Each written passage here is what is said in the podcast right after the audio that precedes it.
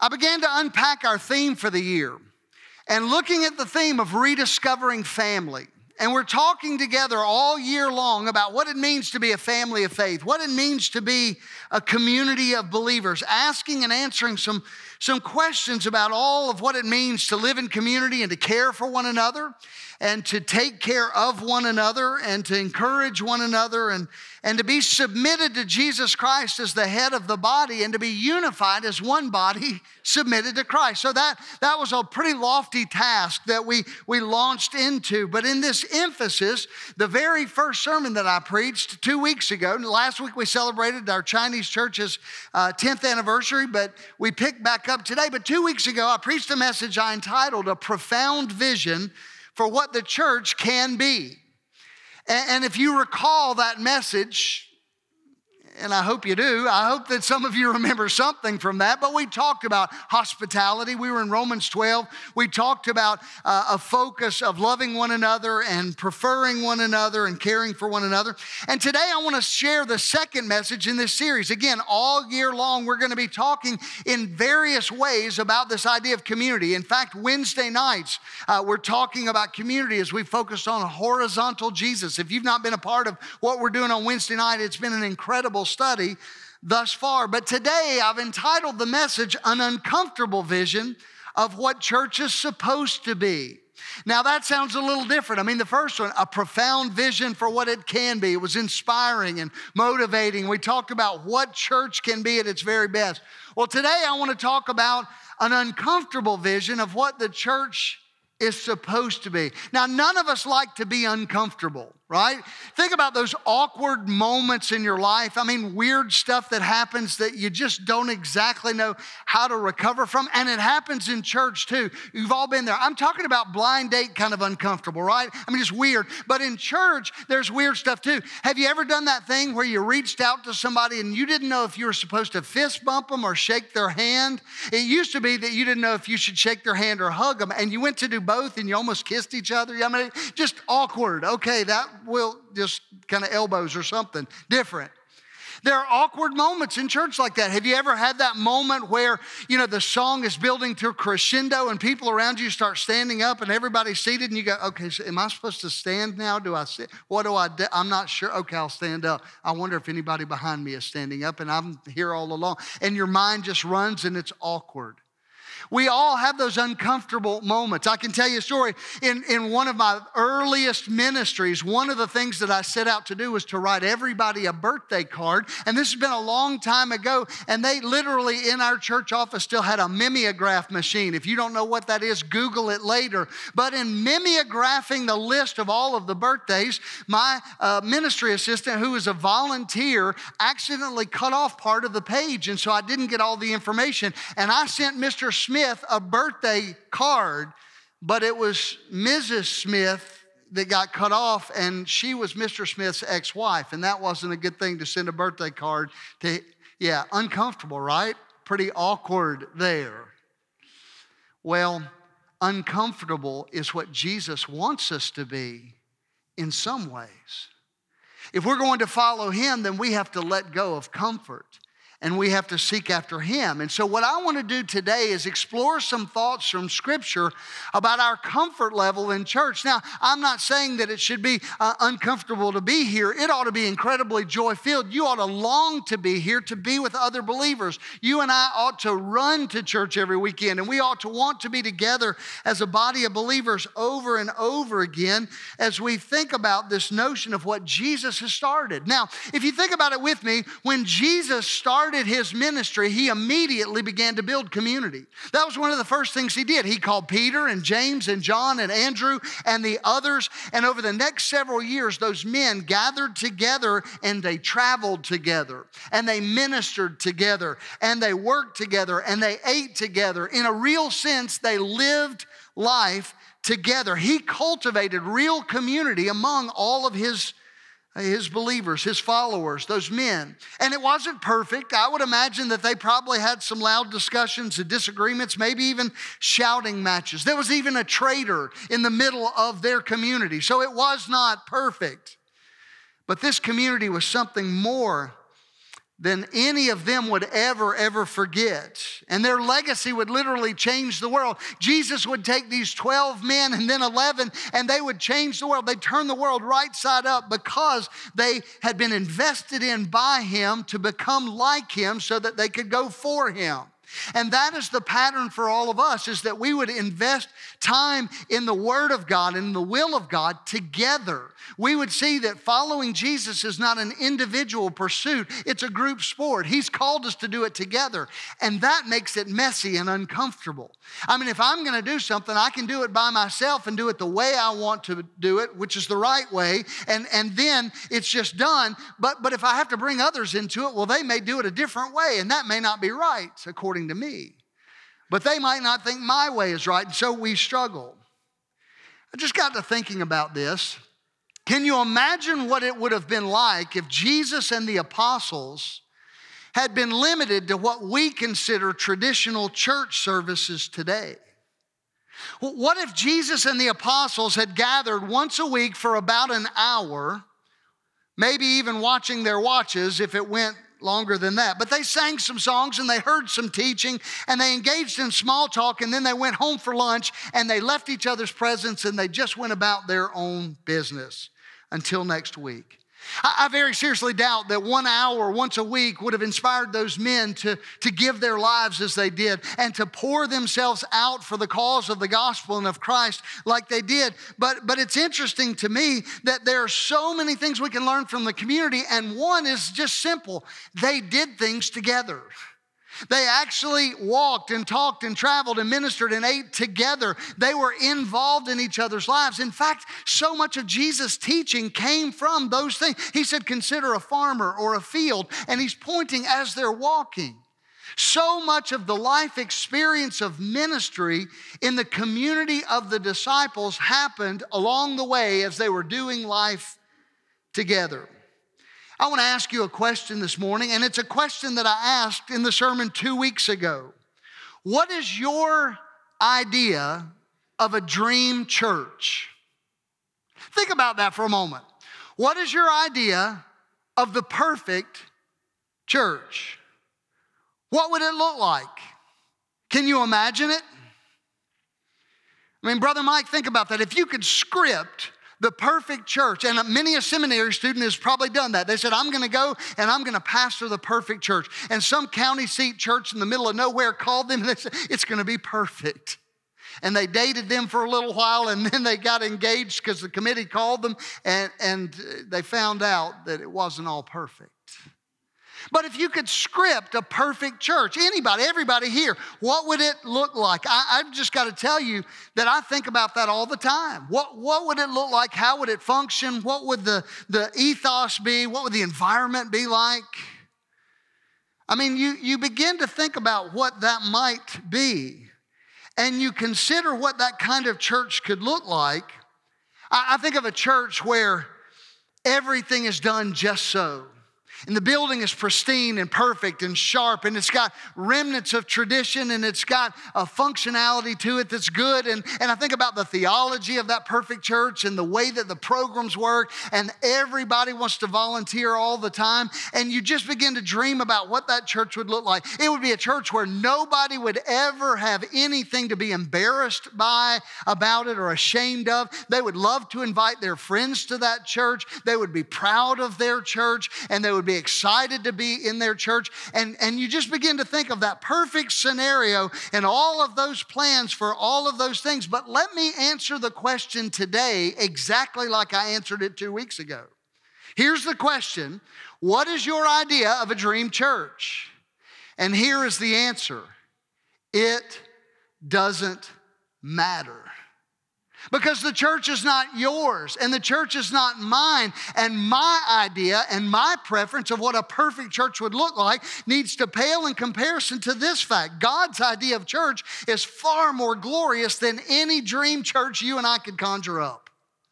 And in fact, I would take it a step further. I've been reading a book called Uncomfortable that has really challenged my thinking. And Brett McCracken, who's a pastor, wrote these words. He said, When we think of what we want from a church, it's almost never what we need. Think about that. Why are you here this morning? Why do you attend church? Is it so that you can be fed? Well, there's a part of that. Feeding is a, certainly a part of discipleship. But we're going to look at Jesus' words together and begin to consider what it means to rediscover family. And we need to debunk some myths if we can. A consumeristic approach to church where we dream up the things that we like and don't like, and we rate the music and the preaching, and we, we look at all of those different factors. And the reality for us today is you might be thinking, you know what, in a dream church, we'd have a better pastor than we do. I agree with you. I would look for probably somebody else. I would say there's somebody else that's more eloquent and, and sharper and more polished and put together. But the community of faith means that we gather together under the lordship of Jesus, and the church that Jesus Christ builds will absolutely prevail against the gates of hell. The gates of hell cannot prevail against his church. So you today don't need my church. You don't need the staff to dream up what a perfect church would look like. We simply need to get in line with the Word of God and say, This is what God has for us. And sometimes when we do, church family, it's extremely uncomfortable. I want you to hear this. The church is not a place we choose, it is a body to which we're called. And we're not called to individual entertainment experiences. We're not called to anything other than to use our gifts and our abilities to build up the body and to glorify the Lord Jesus Christ. We're not called here to cherish our experience. We're called to treasure and cherish Christ. Let me say that again. Church is not about us cherishing an experience together. It's about cherishing Christ. If you have a Bible with you, I want you to turn with me to John chapter 12. John 12, we're coming to the end of Jesus' earthly ministry. He has ridden into the city, the triumphal entry. They have said, Hosanna. They are excited that God saves. They have gotten word that from Bethany he had raised Lazarus. And so there is a, a, a potential in their minds and in their hearts this could be the Messiah. And they're excited, and Passover is coming. So there are hundreds of thousands of people gathering in Jerusalem. And Jesus comes to this place of speaking, and it's a powerful, powerful word beginning in John 12, uh, verse 23 and following. Jesus replied, Now the time has come for the Son of Man to enter his glory. It's interesting, on three other occasions before this, he says, This is not my time.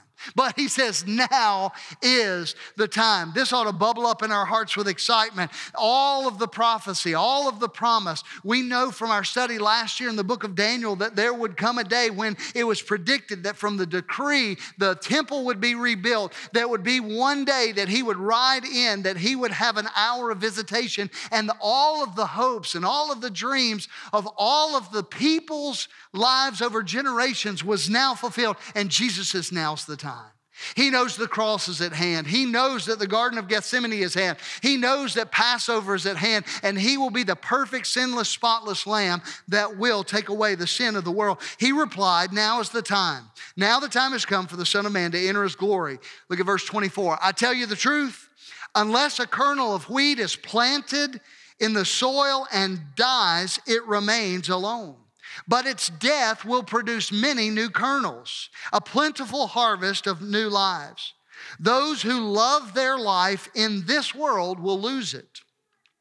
Those who care nothing for their life in this world will keep it for eternity. Some translations would use even more harsh language, stronger language to say those that hate their lives in this present world will keep it for eternity. Verse 26 Anyone who wants to serve me must read those two words follow me. Let me say it again. Anyone who wants to serve me must what?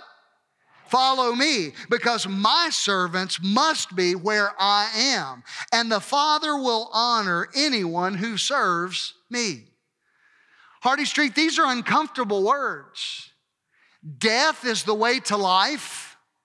Jesus is speaking of hating your life in this present life. If I hate this present life, it will play into eternity. We don't gravitate toward that kind of thinking. We don't embrace that kind of mentality. You and I don't think often of dying to self and dying to rights. No, especially as red blooded Americans in the middle of a political situation that we may not like, we demand our rights and we want to stand up and fight for our rights and live for self. And Jesus said none of those things. But what Jesus did say is if anyone, that's pretty universal. If any one of you want to serve me, you have to follow me. Write your name in there. Scott, if you're going to serve me, you have to follow me. Scott, you have to give up your plans and your dreams for a perfect church. You have to give up your plans for how everything in your life should go. In fact, you need to just despise those things and go to where I am. Follow me, and I'm going to die. Jesus often said that about us. In fact, it is all throughout Scripture. The more I've studied resurrection as I think about Easter this year, the more I've considered this idea. We are called to die. A call to follow Jesus is a bidding to come and die. Pick up a cross and follow me. Paul said this I have been crucified with Christ. Jesus is calling us to be crucified with him, identified with him in that. Jesus' way is different than our way. God's economy operates differently than ours. C.S. Lewis said something I'd never read before in all of his writings before I saw it this way, but I want you to, to hear this. He said, I didn't go to religion to make me happy. I always knew that a bottle of wine would do that. If you want a religion that'll make you feel completely or really comfortable, I certainly don't recommend Christianity. Most churches don't put that on the brochure. The marquee outside usually does not say, Come and die. It may say, Come and dine. We got good food. We got good fellowship. We got great music. We got good preaching.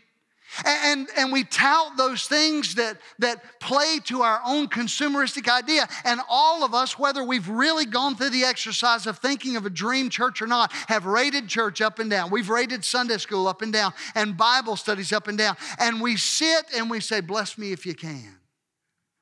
And Jesus said, No, no, no. Jesus said, If anyone will serve me, follow me.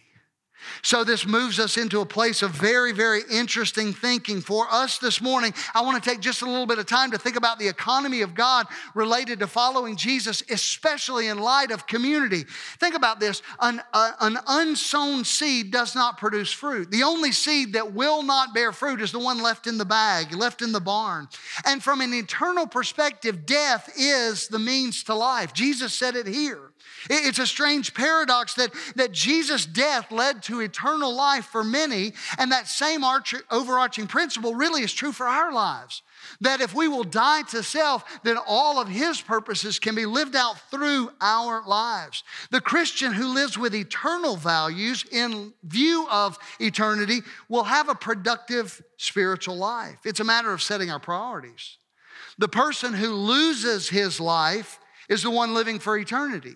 The person who loves his life is the one who's living for now. And Brother Wes has already spoken to that. If you're living your best life now, the future is bleak, the outcome is hell. We know the best is yet to come for those who are in Christ. In Christ, we know that this life may be hard, but we're never alone. We may be pressed down and but we're not crushed. We may have a sense of despair, but there's always hope because heaven awaits.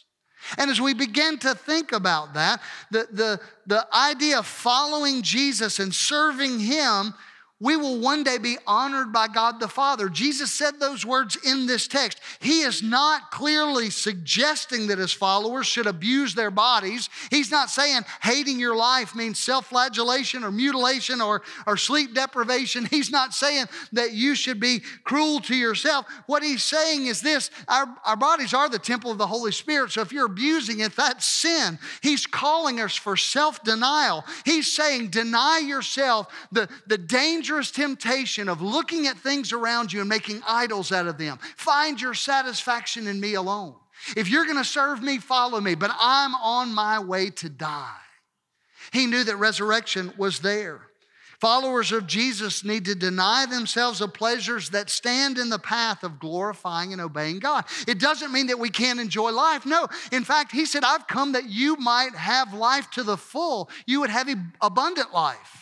The greatest possible life is for the life of a Christian. In fact, what I'm seeing in these very days is the most miserable people that I encounter are backslidden carnal Christians. They're Christians who once placed their faith or their hope in Christ or at least acknowledged Christ and now are living in despair and in fear and in anxiety. That's a miserable place to be. And for us, if we don't live with a sense of passionate excitement over the fact that Jesus is coming again and that we can follow him, and he said we can be with him, oh, that we would grasp that. It doesn't mean, it doesn't mean being miserable, it simply means being abandoned to God. Now, I want you to see three things I put in your notes, just three words carnal, cultural, and Christ centered Christianity. And I want you to see that for a moment because I want to talk about it. Because I think all of us need to maybe do some evaluation this morning. If we're going to be a family of faith, we better be followers of Christ. There are three different descriptors. I didn't make these up. They're in the Bible. The Bible talks about this idea of a carnal Christian. 1 Corinthians 3, Paul addresses a church filled with people who are carnal. They're living out sinful mindset. They're living in such a way that they're just indulging their flesh. In fact, let me give you three words to jot down under carnal fleshly, immature, and sinful.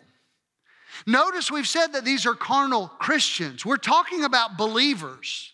I'm not talking about lost people here. I'm talking about somebody who came to faith, but they never grew. You see, we are we start out in a place where we, we are being transformed, and, and that transformation takes place over time. And over time, we are shaped and molded into the image and the likeness of Jesus. It doesn't happen immediately. Let me read to you Paul's words, 1 Corinthians 3. Dear brothers and sisters, when I was with you, I couldn't talk to you as I would spiritual people. I had to talk to you as though you belonged to this world or as though you were infants in Christ. I had to feed you with milk, not solid food, because you weren't ready for anything stronger. And you still aren't ready for you are still controlled by your sinful nature. You are jealous of one another and quarrel with one another. And he asked, Doesn't that prove that you are controlled by your sinful nature? Aren't you living like people of the world? So, as we think of a carnal Christian, they are fleshly, they're worldly minded, they are uh, okay with sin, and they're immature in their faith. You, you watch somebody that doesn't get their way and they get swollen up mad, it may be a sense of immaturity or carnality in their Christian faith. And all of us do that at times. We will, we will revert back to those things, but we are to mortify the flesh. We are to kill our flesh, and we are to be abandoned to God and dead to sin. That's why we are told in Scripture that we are to deny ourselves daily and that we are to become living sacrifices daily, presenting ourselves to God. Again, it doesn't make misery. You need to recognize that repentance isn't a bummer, it's a blessing. That when I repent, now I've got all of this free access of relationship with God unencumbered. But when I live in an immature, selfish me way, doesn't that look like a physical toddler or an infant? I mean, when somebody says to me that they slept like a baby, I just want to punch them in the throat because I was like, Were you up every two hours screaming? That's how babies sleep. It, that's how I remembered at my house. You know, if you say you sleep like a log, that's one thing. Sleeping like a baby is another. Babies are selfish creatures. They scream and say, Feed me. They scream and say, Change me. They scream when you change them. They just don't like change. None of us do. But immaturity and fleshly, worldly mindset in a Christian has some of the same exact tendencies. And part of the reason churches are facing what they're facing today is because we're filled with carnal Christian mindset. Does that make sense, yes or no? It's kind of uncomfortable, isn't it? Well, I didn't pull any punches. That's the title of the sermon. We're called to move out of that. We're called to move away from that. A genuine believer in Christ, those outbreaks of carnality ought to be the exception, not the rule. And it's so dangerous because carnal Christians are not submitted to the lordship of Jesus Christ and they show little or no fruit. In fact, it's hard sometimes to tell if they're saved at all. And maybe, just maybe, it's because they come into the next word. We're going to call them cultural Christians. And under cultural Christians, I want you to write these three words in name only. In name only. Just because somebody calls themselves a Christian doesn't mean they are a Christian. Profession doesn't mean possession. They can, I, I, could, I could tell you that I identify as a multimillionaire, but my bank will not recognize that identification because that's not me. You can call yourself a Christian, but we can inspect your fruit. We can see into your life. And there are cultural Christians that are superficial in, in their identification with Christ. They identify in name only. They come to church because they're supposed to. They come to church because their family always did. They're Baptist because their grandmama was. And they go on and on in this idea of cultural trapping. And it's easier to look Christian than to be Christian. To be Christian is uncomfortable because I got to let go of the reins and say, Jesus, I want to serve you. And so he says, okay, if anyone would serve me, follow. And for us, we need to get to this place where we don't recognize that, that our Christianity only identifies with certain aspects, like our politics or, or good works. A, a lot of times, people are just trying to smile and be nice and be good and be decent, but there's no transformation. You know, somebody said this uh, not long ago. I heard a preacher that was talking, and, and he said something so powerful. He said, Jesus doesn't throw a life uh, preserver to a drowning man. Jesus dives out of the boat and goes to the bottom, and he pulls a dead, lifeless corpse from the bottom and he raises it to life. Jesus didn't come to make your life a little better, a little more comfortable. He brought to redeem you from death. He brought into our world eternal life. He breathed the breath of life into us. And the only way that was possible, because God is holy and we are not, is that we would have a mediator who was sinless and spotless, a sufficient substitute. And Jesus Christ is and uh, was and is that substitute. He died a sinless substitutionary death. He lived a sinless life. He rose victoriously and he's coming again. And whoever will put their faith in Jesus Christ, in that completed work, calling him Lord of their lives, believing that God raised him from the dead, they shall be saved. You and I need to come to the place where we see it is uncomfortable to follow Jesus, but it's the only right path. All of the others lead to destruction.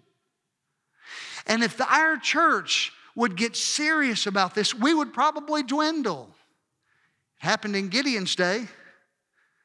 We saw there were a whole bunch of people that liked to be around until the arrows started flying. I, well, I don't really want to fight. And they said, Well, you just go home. And God whittled it down to a group who said, We'll trust God to do the job. There was a whole army on one side of the valley and one champion of Gath on the other side, screaming and taunting at God. And they said, Well, I probably don't need to go fight that giant. And David said, Well, my God can and my God will. And so David stood up to the test. Maybe, just maybe, if some Christians would say, I'm going to follow Jesus, it's not about me and my preferences, it's not about my design or my desire for a perfect church. I just want to be a part of His church. And if Hardy Street will become His church and is becoming His church, we're going to die to a lot of things. That's what Jesus called us to. He said, unless that kernel dies and is planted into the ground, it will not produce fruit but the fruit will come when we die. If we want to see our community reached, if we want to see darkness pushed back, it's because we will die in our own ways and follow Jesus Christ. We can't just be cultural. It can't be because of your family background or because of your personal experience or even the country of residence. There are some people that are North American Christians only. The type and the brand and the style and the, activity of your Christianity wouldn't fly in some third world countries because it's not biblical, it's cultural. Cultural Christians have a fan mentality. They are, they are admirers of Jesus, but not followers of Jesus. Somebody said this you want to be close enough to Jesus to get the benefits, but not so close that it requires sacrifice. Ouch. Instead of fans, we're called to be a flock. God's called us together to be, out of reverence to the shepherd and the overseer of our souls, one united body. And that is that third type. It's Christ centered Christianity. We're almost done here. I want you to write these words surrendered and devoted. So, carnal Christians are fleshly and immature. Carnal Christians are sinful and live that out. Cultural Christians are in name only. They're really not of Christ. They can come to church, but they don't belong to Christ. The sold out Christians that are surrendered and devoted, it doesn't mean that they're perfect, it means they're surrendered. And it's uncomfortable and it demands death. Now, I'm not going to belabor the point, but I've put in your notes something that has come up over the last 10 years or so. There was a book that was written about 10 years ago, and it described moralistic therapeutic deism. And that sounds like a bunch of theological mumbo jumbo, but think about each of these. People are living their Christianity morally. I'm going to do better than I do bad. I'm going to be nicer than I am mean. I'm going to give a little more than I take. And it's all about my behavior. Well, you can set the standard. You know, you can look at your neighbor and say, well, my neighbor is a sorry neighbor because he doesn't cut his grass and I cut my grass and keep it clean. Or you can look at the other neighbor and say, well, he doesn't weed eat his and I weed eat it. I mean, so I'm just better than he is. I can look at somebody else that's doing so much better than I, but I begin to set the standards and say, hey, I love my wife and my kids and I pay my bills and I pay my taxes and I keep my yard cut. And where, where are those standards in Scripture? Jesus said that we would have to be perfect to be in the presence of a holy God. In and through this, that we have all sinned and fallen short of God's glory. And so it's moralistic. It's easy to come to church and pat myself on the back and say, I was in church today. We, we even, for a long time, cheered it on, Mike. We, we put it on the little envelopes and said, I brought my Bible today and I'm in Sunday school today. I know that's a long, long time ago and it's a world far away for most of you, but we still keep score by the wrong end zone. And we're dancing around saying, Look at me, I'm, I'm pretty good. I mean, I even sing in the choir. I come on Wednesday nights. That's when the super spiritual people show up. No, none of those things. And, and all the while, Jesus is saying, You want to serve me? Follow me moralistic. What about therapeutic? Therapeutic simply means this it's not about being good, it's about feeling good. I just want to feel better about myself. And then the deism, it means that God spun the top and just let it go. I don't really want to believe in a creator that is personal, but a creator that is impersonal. I can get that. He's in a galaxy far, far away, so I'm doing my thing and he's doing his. So, when we begin to think of moralistic, therapeutic deism, there are a whole lot of people that are in churches just like this one today, and that describes their heart. I want to do a little better, I want to feel a little better, and I just want to do my own thing. I gave you some of the beliefs of that system. We're not going to go over those. There's one huge problem with all of that kind of construct. Jesus bids us to come and die. Jesus doesn't say, do better and feel better. Jesus said, turn to me and I will rescue you. Turn to me and I will redeem you. He tells us to take up a cross. And that call to die is a call to let go of our agenda and our ego and to be unselfish. We, we talked about it a little bit this morning in Bible study from Philippians 2. Although Jesus was God, he didn't consider that something to be uh, beholden and grasped to. Instead, he emptied himself. He was willing to die. It's an uncomfortable vision. But if we would do this now, very quickly, let me give you three realities for our church of Christ centered Christianity. An uncomfortable vision of what the church is supposed to be. Number one, a new set of goals. Pleasing Him instead of pleasing me becomes my goal in every area of my life, I need to surrender to Him. Every area. That, that may sound lofty and philosophical, but what I'm saying, church, is if we're gonna be a family of faith, we're gonna have to get in each other's lives, and you will not get into somebody else's life until you start surrendering yourself to Christ. The church is a community of believers in one locality that have been drawn together by their common experience of grace in Jesus. And that church ought to be a community of people on a journey together to God. So when we do that, me becomes we. When we do that, caring for others' needs becomes a priority. When we set these new goals that are set by the kingdom, real community and authentic nurturing and praying happens. We've got a, a, a, number of people in our church that have tested positive for COVID over the last several weeks. And it's been so cool to hear stories as I've talked to people on the phone and they've said, so and so for my Sunday school class dropped food off on the front doorstep. They did ding dong ditch and ran away, but that's okay. They dropped off food. They've been praying for me and praying with me, and I've gotten cards and phone calls and texts. That's part of getting into each other's lives. You see, we have a new set of goals. The goal is not what am I going to get out of it today, but what am I going to put in? What am I going to bring to the table? I love this. Did you notice that when you said, Where are my college students? They're all serving. Did you see that? And, and I just got to be honest, I know the attitude. We say, Well, I did my time. I've served in the past. It's time for somebody else to serve. No, it's time for all of us to serve because Jesus said, if the young people, if the college students want to serve me, they'll follow. No, he didn't. He said, if anyone will follow me, or if anyone will serve me, they'll follow. That makes sense? Let's keep going. Number two, a new system of values. A new system of values. John 18, 36. Jesus answered, My kingdom is not an earthly kingdom. If it were, my followers would fight to keep me from being handed over to the Jewish leaders. But my kingdom is not of this world. I think too many of us have allowed the system, uh, uh the values of the world system to infect our wanters. We, we've watched a little bit too much of the marketing of television and internet that has just tantalized our eyesight and we see shiny things and we long for those and we say, Boy, I want that. I've told you the progression. The progression is you go to the mall and spend a lot of time at the mall and you say, Ooh, I like that. And you keep hanging around there and you go from I like that to I want that.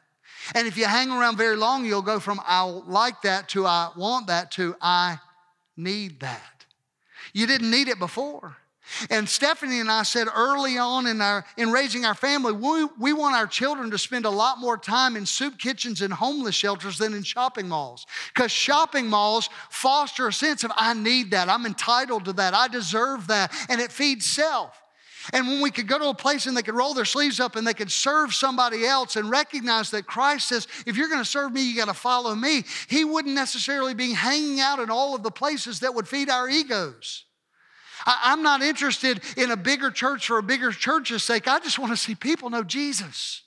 And that will happen when you and I die to self and we're planted into the ground and raised with Christ and we go out on mission. What did I say about the disciples?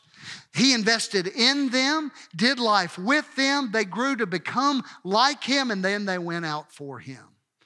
We have a new, a whole new set of goals. We have a whole new system of values. And thirdly, I want you to see this we have a whole new standard of activities. There's so many that we could give, but the one I'll center on is, is in this application. Jesus said, I'm going to give you a new command love one another. Not just love one another, but love one another as I have loved you. It's a command. Now, if I am selfishly looking for an entertainment experience through church, for social strokes at church, fellowship's a good thing. But if you came in here this morning for any other purpose but to say, Jesus, I want to follow you, then maybe you need to go back and evaluate your following. Hello. There are times that we need to love people enough to tell them the truth. We don't need to tell people what they want to hear. We need to tell them what they need to hear. Now, I got to tell you, the word uncomfortable stamped in my brain all week as I was preparing to preach this message. It's uncomfortable to look at people and say, you know what, we're not doing it right. And it's we. And you say, well, you're the guy that's up there, so it's your fault. Well, it is. Yes, I'll own that.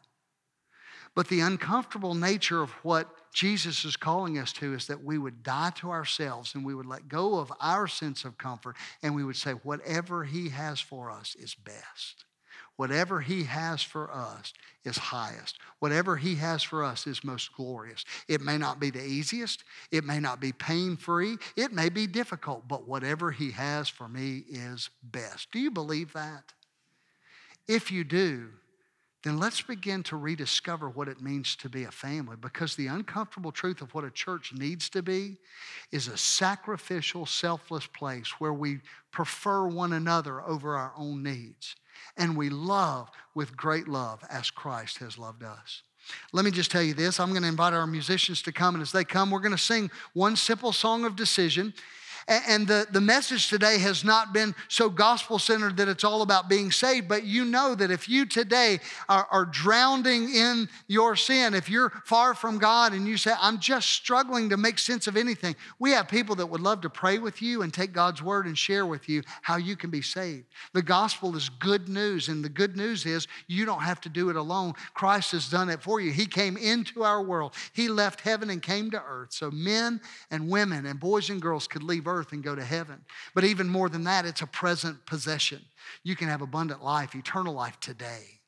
And so they are called encouragers. They gather right over here. And when we begin to sing, if you just need somebody to pray with you or talk to you, why don't you slip out from where you are? People will let you out and you come and you share with them that you just need somebody to pray with. They'll pray with you. They won't embarrass you in any way. We're not going to do anything but try to encourage and help you. So you let God have his way. Maybe you looked at that list and you said, I- have been carnal in my Christianity. I- have been immature. I've been sinful. The, the beauty is, the remedy of that is repent. Turn to Christ. Our outburst of rebellion ought to become the exception, not the rule. Our fleshly uh, giving uh, ought to be the exception, not the rule. We ought to not give into those things. And we grow into maturity in Christ by simply turning to Him in repentance and in faith. Today, let God have His way. Let's stand together. We're going to sing just very briefly. And if you need to talk to an encourager, you can.